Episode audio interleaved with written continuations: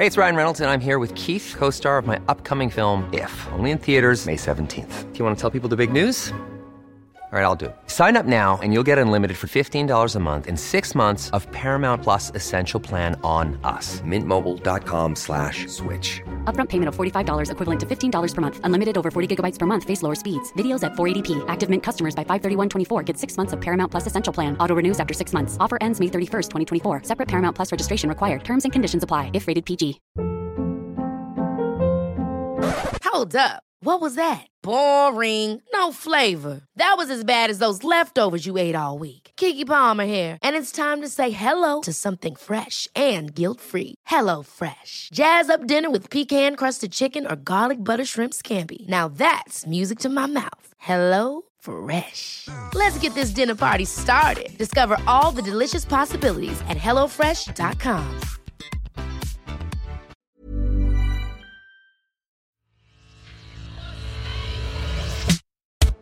I'm Ido Vock in Berlin.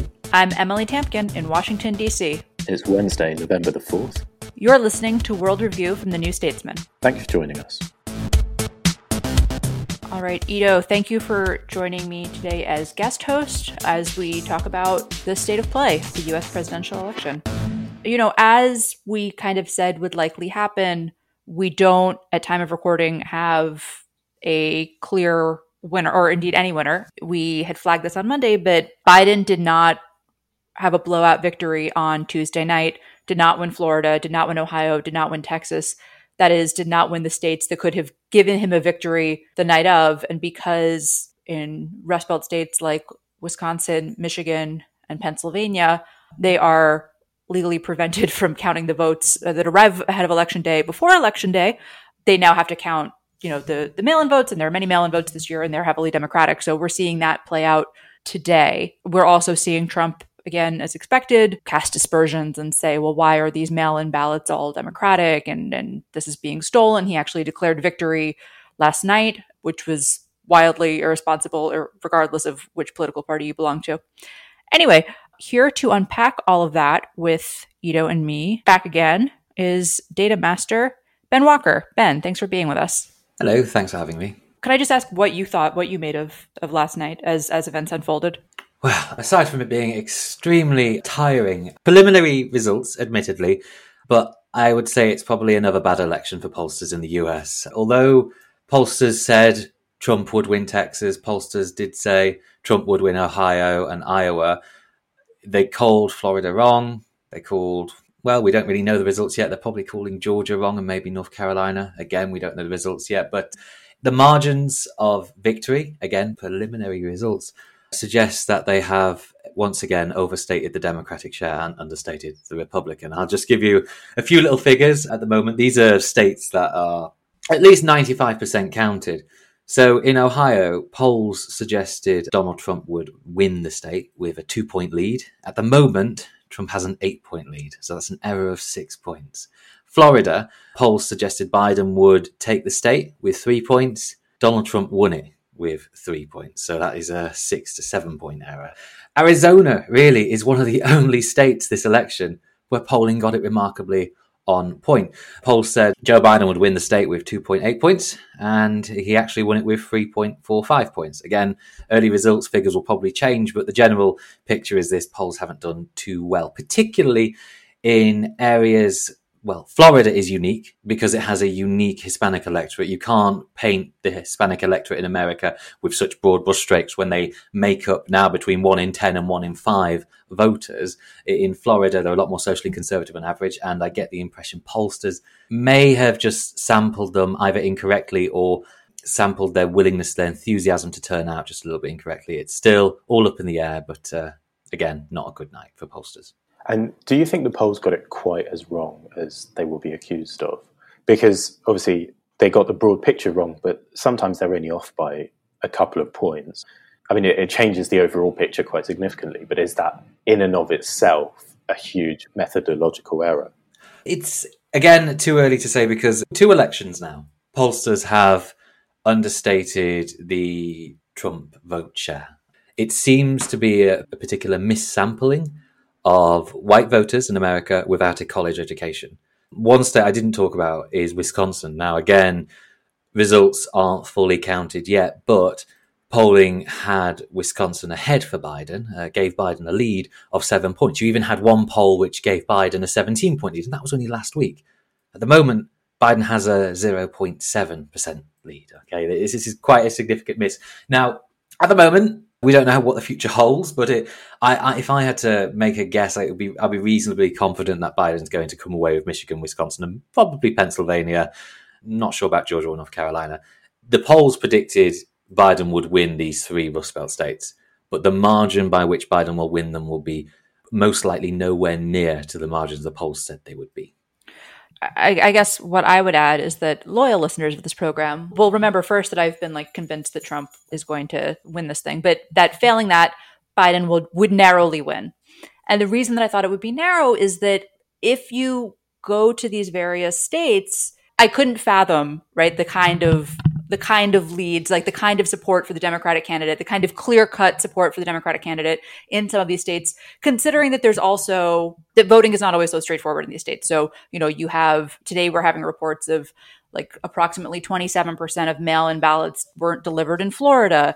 And oh, by the way, there was the whole issue in Florida where in 2018, Floridians voted to enfranchise former felons and the governor and the state Supreme Court said, well, no, you have to pay off all your legal fees before you can vote. So between just a very polarized but mixed electorate in these states, plus the difficulties of voting in a pandemic, plus the realities of voter suppression in America, it just I guess my my question has been: Do you think that there is uh, like a human component that polls just can't account for, or am I being overly dramatic? I, I would say poll for one thing, polls have definitely struggled with is trying to find the cut-off point between those who voted earlier uh, uh, or via mail-in ballots and those who were voting on the day.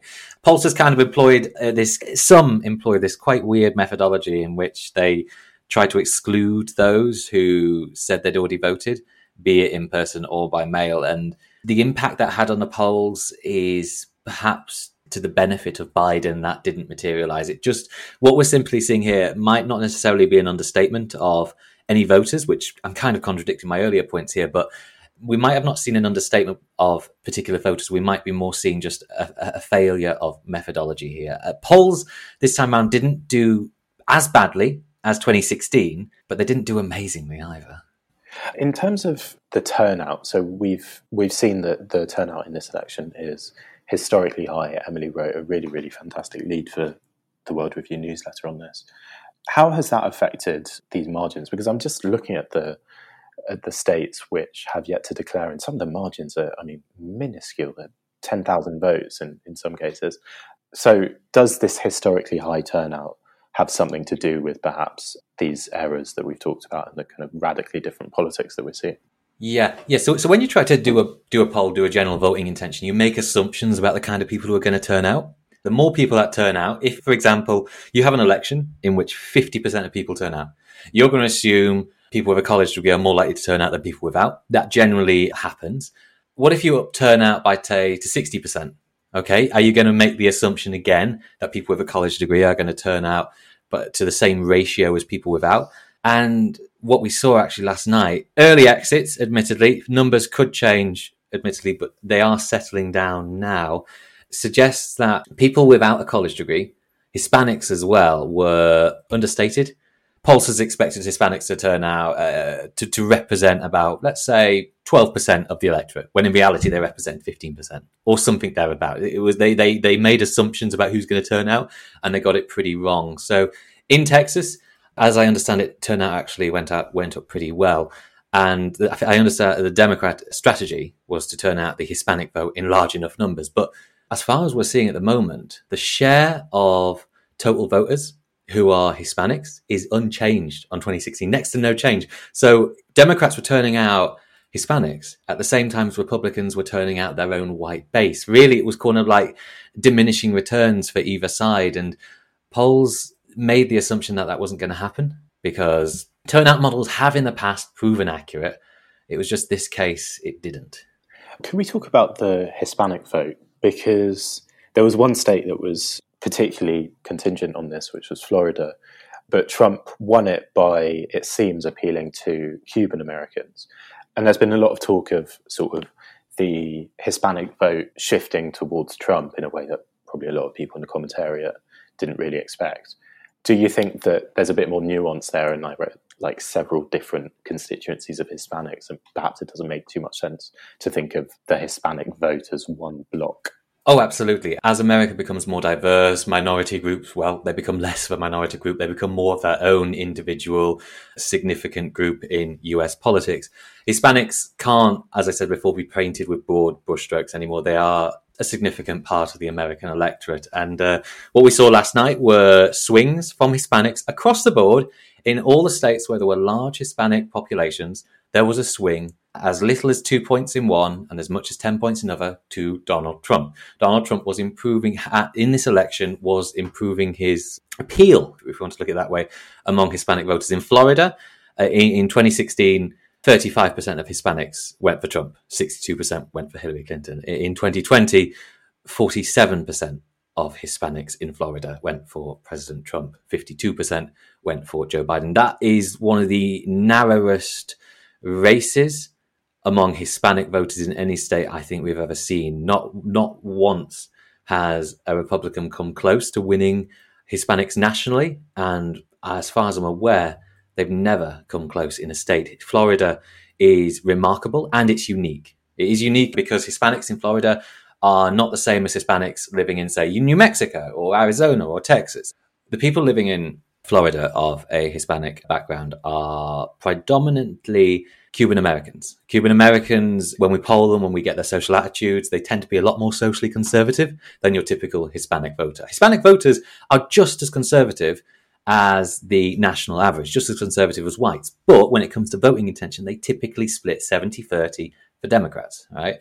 Those engaged voters, at least. What we've seen now is a jump in turnout, an increase in turnout among Hispanics, probably the largest we've seen ever. And what we've seen is a swing a swing, not uniformly, more extreme in Florida, but we are seeing a swing from the Democrats to the Republicans. And what we are perhaps observing is voters previously disengaged, Hispanic voters previously disengaged, now voting.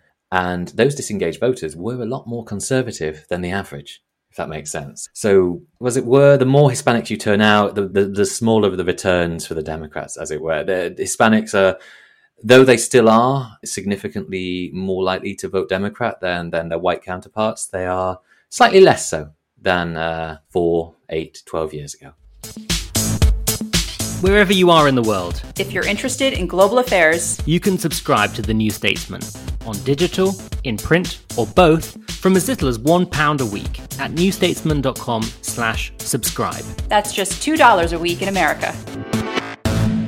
There was also a narrative going into this election that Biden was really going to chip away at Trump's support among white voters, right? Among white women and among older white voters and white working class voters. And that didn't seem to have, at least to the extent that was expected, right? Like the gains that were expected to be made, as far as we know now, I, I don't believe were made.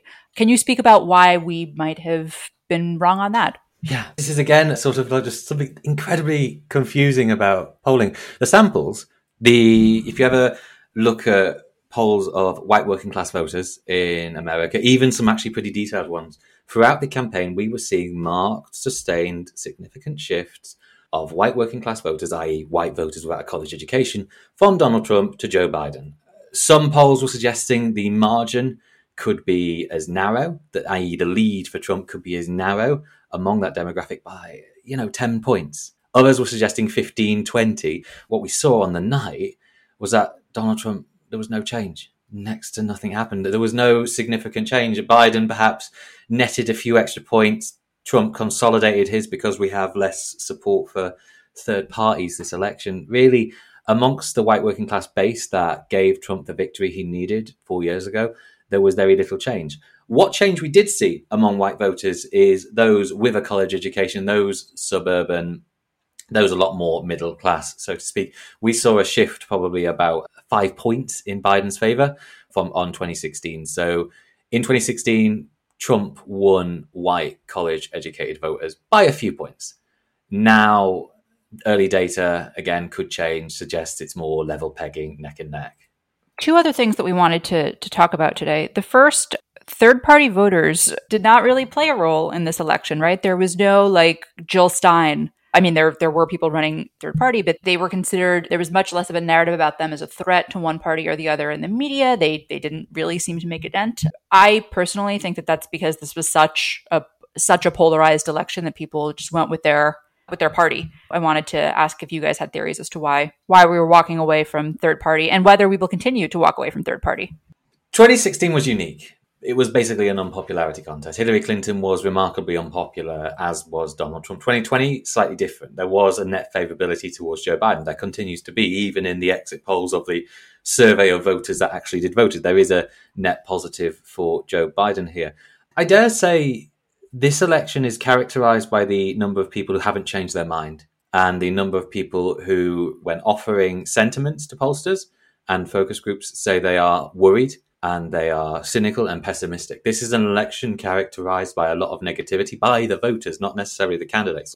The reason, perhaps, why third parties aren't doing as well is just simply because there was a lot of discussion post 2016 that Jill Stein might have cost Pennsylvania for Hillary Clinton. Post election, well, exit polling after the election found that third party voters genuinely preferred Hillary Clinton over Donald Trump. And had you reallocated those votes, Hillary Clinton would have been president. The Rust Belt states would have, in most instances, voted for Hillary Clinton. I just get the impression why third party candidates didn't do too well this election is simply because voters were a lot more cynical, a lot more pessimistic, a lot more worried about the election result. And I, and I guess they regarded it as a lot more important. In 2016, did they did they view Donald Trump as as with as much as much of a threat as they do now? Not really. Attitudes have changed. So there are three other things that I wanted to flag for listeners as we wrap up. The first is that there were some some progressive policies that passed uh, across the nation. Florida, even while voting for Trump, passed a, a supermajority of Floridians voted for a $15 minimum wage. Marijuana became legal in New Jersey. Some people were joking or maybe crying, I don't know, on Twitter that that progressives should run as policies, not as candidates. Which brings me to point two that I want everyone to keep an eye on, which is that if Biden does either narrowly, as I predicted, or less narrowly, as Ben predicted on Monday, we really can't say actually who is more right at this point. So just to be upfront about that at time of recording. If he wins and the and Democrats do not retake the Senate, I personally think it's still it's still consequential, right? Having a president who says count the votes and having a president who says that's stealing an election, that's not the same thing. But the Biden administration will be very curbed in what it can do and the the kind of big progressive changes that some Democrats were hoping to see. It's not going to happen. And what does that mean for looking to 2022? But the last thing I wanted to speak about today was the Electoral College. Ido, I have a question for you, which is as a non American, what does the Electoral College look like to you? I suppose if I were to criticize it too viciously, it would be a little bit hypocritical because in the UK we have possibly the second most anachronistic electoral system after yours. okay. but no, but the Electoral College, it just seems absurd that literally millions of voters in California their votes are just taken for granted, and likewise Republicans in Alabama or what have you. While everything hinges on like 20,000 votes in Pennsylvania. I mean, this kind of, it just seems like an, an anachronism. I'm, I'm curious what Ben thinks about it. But for me, the most worrying part of it is that it's a mechanism to contribute to minoritarian rule. And what I mean by that is that the Republican candidate for president has lost seven of the last eight presidential elections, but has won two and possibly three, depending on how this goes, elections. And so so it's a mechanism to entrench the power of a minority. Admittedly, you know, not a tiny minority, but consistently the Republicans seem to get fewer votes and yet end up with more of the power of the federal government than Democrats in the majority and more voters who vote for Democrats. And from the outside, that seems absurd to me as a New Yorker living in DC, I obviously agree with all of that. But Ben, what does it look like to you from a from a data standpoint, right? Like does it mean that national polls are basically useless because it doesn't like Joe Biden, I believe just uh, even today received the most popular votes of any candidate in US history and it doesn't matter because I mean the winner of the popular vote is like winner of a participation trophy. It, it has it has equal bearing on whether you get to the White House. It, it, yeah, congratulations, you participated. Congratulations, you won the most votes in the country. That doesn't mean you won the election. In the UK, we've had instances like that before, where we've had parties come second on total votes, but you know still win the general election. We had that a few times in the UK, but not to the scale as what we're seeing in the US. Of course, this is, I suppose, is down to your history, right? You, you have states, you have states that aren't proportionally made up you have in America basically a lot, a lot of votes being built up for Joe Biden in states he doesn't need to win. You could win every single city in the United States, but how many states that actually wins you is not really that much, right? I think I remember looking at the data, data for 2016. I think Hillary Clinton won almost every single major city, major population center, apart from a few in the the Midwest and the flyover states and again lost the election. It's uh, national polls don't matter as much when, if for example, your candidate is appealing to a base, and that base is concentrated most in say New York, DC, Los Angeles, elsewhere. It doesn't matter as much anymore because those votes, your your appeal is to a base concentrated in very few states. From a UK perspective, and I, I, can appreciate discussion about the US Constitution is likely to spark a civil war in your country, but it does honestly feel as if you would have a much representative and perhaps a slightly more engaged and enthused electorate if you were to operate off the view that either states should be proportionate to the vote the, the population size or eligible electorate, or you should just do away with the electoral college system altogether.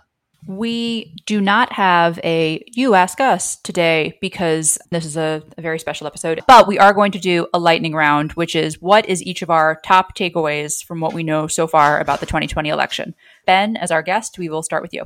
I would want us to do either one or two, and it's kind of kind of this. Basically, we don't know easy, broad brushstroke stereotypes about certain voters no longer apply. They no longer work. Donald Trump's vote in 2016, one in ten of it, at least, was non-white. That's increased. That's turned up closer to 15, maybe to 20% this time round. That's bit, Hispanics can no longer be cast with broad brushstroke aspersions. We're, we're in a sort of less demographically polarized world, but a more politically polarized world. Oh, well said, Ben. All right, Ido.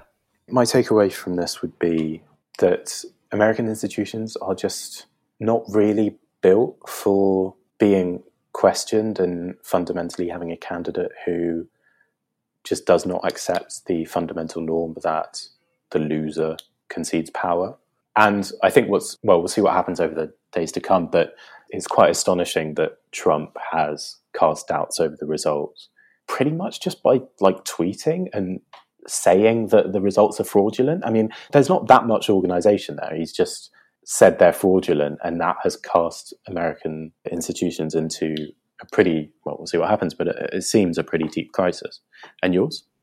Yeah, mine is related to yours, and it's that Trumpism doesn't fit within the GOP because what we've seen so far is that it seems like, at least at present, Republican officials are not saying yes, there was massive fraud, and even Fox News said last night said oh the votes need to be counted. But trump supporters are still saying that if biden wins it's because he stole the election. That's millions of people who are going to believe that. And i don't know how american you know american democracy or american republicanism small r republicanism i don't see a clear path back from that. I think the faith in our not to be like and i wrote this in my column but in my column out today i said that you know joe biden says just keep the faith guys. But like faith is tested and this is a very serious test for faith in our democracy. I think some people will look at last night and think like, "Hey, the system works," and I'm not one of those people. Emily, just as a quick question, really, it seems pretty likely that that Joe Biden will win Michigan, Wisconsin, and probably Pennsylvania. What is going to happen to the Republican Party in the post-Trump era, if there is going to be a post-Trump era? Yeah, I don't know that we're in a post Trump era, first of all. He's not going anywhere. He will continue to be a, a, presence in American political life. I also think that there were a bunch of people before this election who said that no matter what happened, this would be a cause for soul searching within the GOP, that they would have to think about how to reach out to different types of people, et cetera, et cetera. That is is not the case, uh, right? Especially if they keep the Senate and especially if it's as close as it seems it's going to be. And given that they're not ideologically, but if if they and even with a strong majority of white support, there are many people today poised to be like, well, look, we are diversifying. You know, we are we are getting different kinds of people to vote for us, which is true to a certain extent. And so I think that the the bigotry and the culture wars and the identity politics that has come to mark the Republican Party in the Trump era, I don't think that's going away. And I think it will continue to amplify and continue to be I don't think this is fear mongering. I think it's uh, descriptive. It will continue to be a destructive force in American civic life. That's my grim answer to that. Ido, take us out.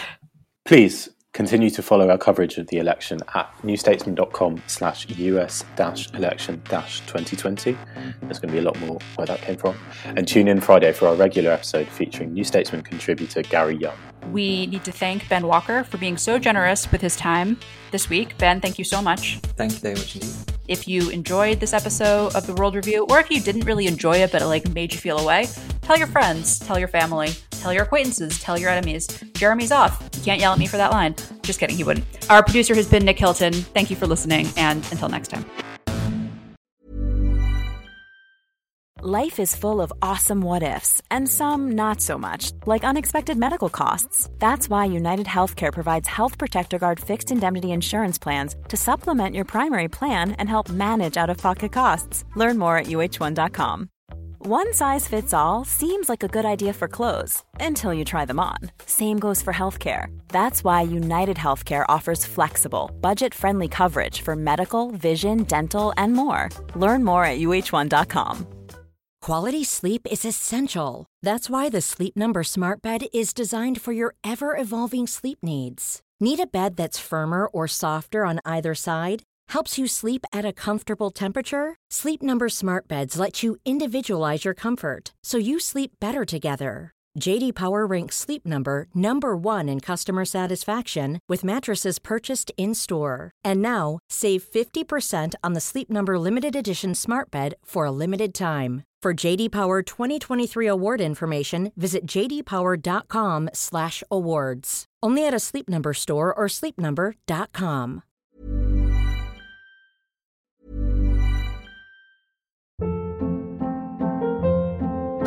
Hold up. What was that? Boring. No flavor. That was as bad as those leftovers you ate all week. Keke Palmer here, and it's time to say hello to something fresh and guilt-free. Hello Fresh. Jazz up dinner with pecan-crusted chicken or garlic butter shrimp scampi. Now that's music to my mouth. Hello Fresh. Let's get this dinner party started. Discover all the delicious possibilities at hellofresh.com.